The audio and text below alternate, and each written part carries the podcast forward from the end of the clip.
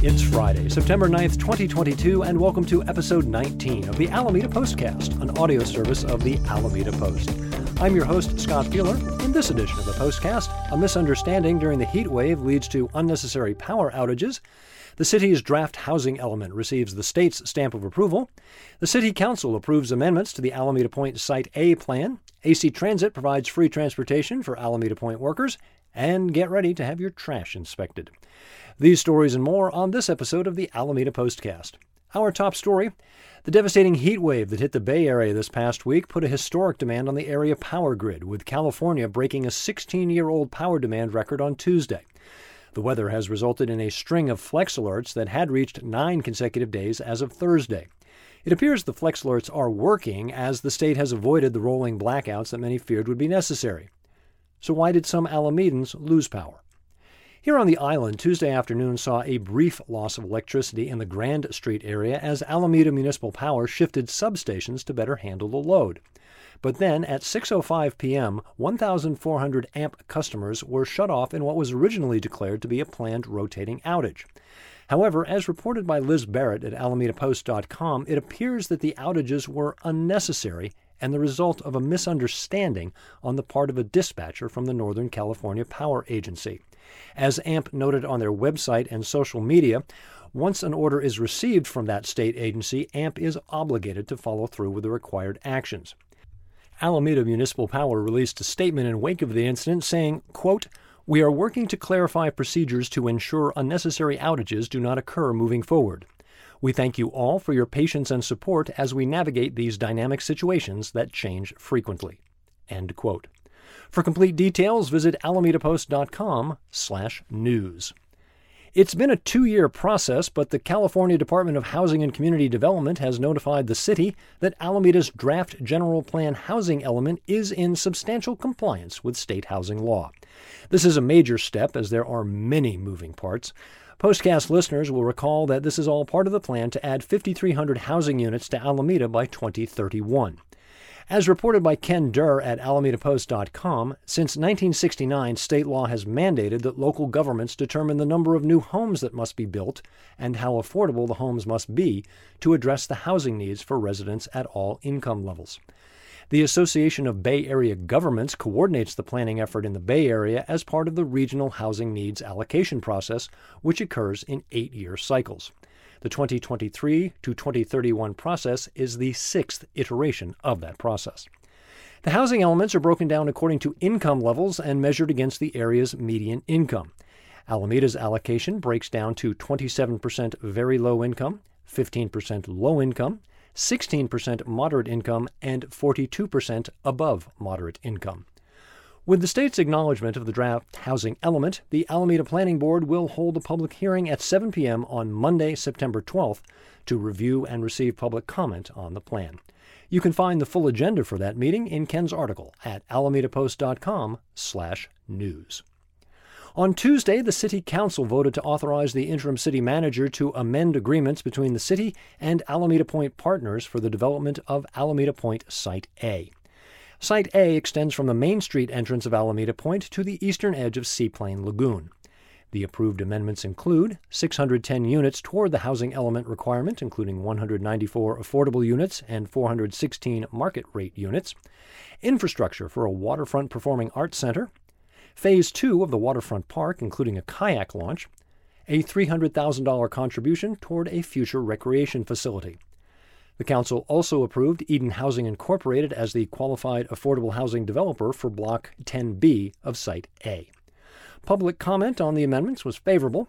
In the end, the amendments passed on a 4 to 1 vote, with Trish Herrera Spencer casting the lone dissenting vote. For full details, see Karen Jensen's article at alamedapost.com/news. Do you work on Alameda Point?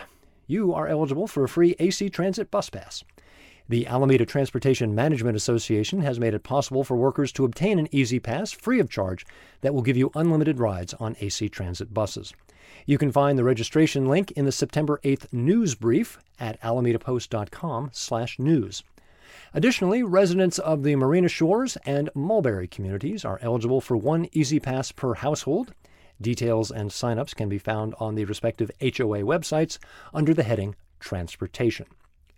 Don't be surprised if you see someone from Alameda County Industries rummaging through your garbage, recycling, and organics bins soon. In keeping with state law, ACI employees will be checking to ensure that the proper items are in the proper bins. You'll be able to identify the workers by their ACI reflective vests. If items are found out of place, ACI will contact the customer and let them know how to correct the problem going forward. To brush up on what belongs in what bin, visit alamedasorts.com. Our popular walking history tours return this weekend. Dennis Evanosky kicks off Alameda's parks and their neighborhoods, a three part look at how various Alameda neighborhoods grew up around our parks. This week, Godfrey Park on Bay Farm Island is the starting point. Dennis has written a great introduction to the history of Bay Farm, which originally wasn't even an island. The Ohlone people harvested eggs and shellfish in the marshy area. Later, Bay Farm wasn't even considered part of Alameda when the city was founded in 1853. For a look at the fascinating tale of Bay Farm, visit alamedapost.com slash history.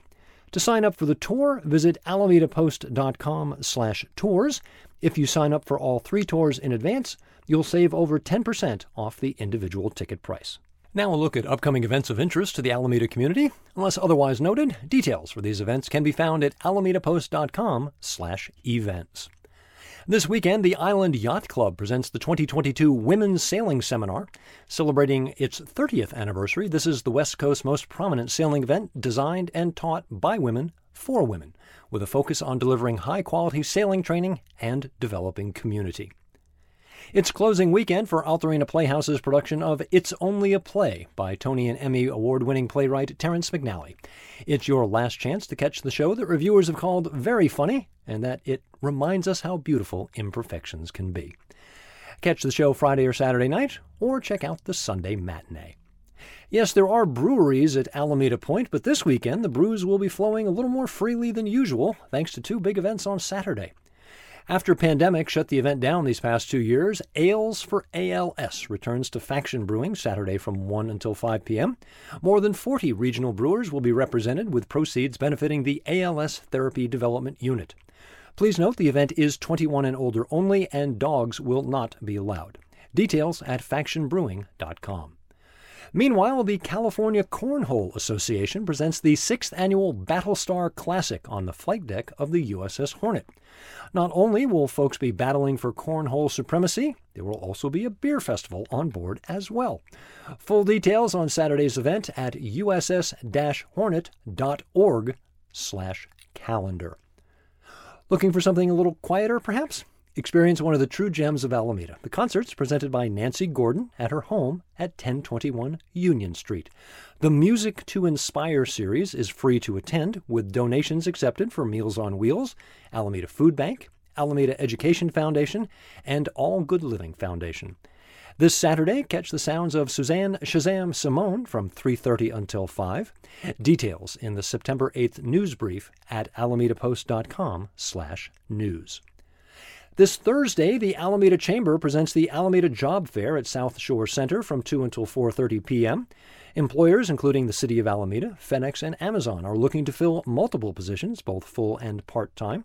Attendees should bring resumes and dress in interview appropriate attire. In Alameda news around the web, the ongoing algae bloom in the bay and estuary continues to have an impact on the local ecosystem. It does appear that the main culprit has been identified nutrients present in the wastewater that is pumped into the bay from the region's 37 sewage treatment plants. This is not a sewage leak, rather, it's the nitrogen and phosphorus naturally present in treated wastewater. The source of those nutrients? The contents of the toilets of 8 million people. The ongoing drought has only made the problem worse. There are solutions, but the fix could cost billions. For a detailed look at the issue, visit alamedapost.com/external. That's it for this episode of the Alameda Postcast. Visit our website, alamedapost.com slash newsletter to sign up for our weekly newsletter. It's free and we'll never sell or give your personal information to anyone. Don't forget, you can support the Post by becoming a member. There's a support level for every budget, but rest assured our content will never move behind a paywall. You can also find us on Facebook, Instagram, Twitter, and YouTube. Find the Postcast wherever you get your podcasts, or simply tell your smart device to play the Alameda Postcast podcast. I'm Scott Piehler, and I'll be back next Friday with episode 20 of the Alameda Postcast.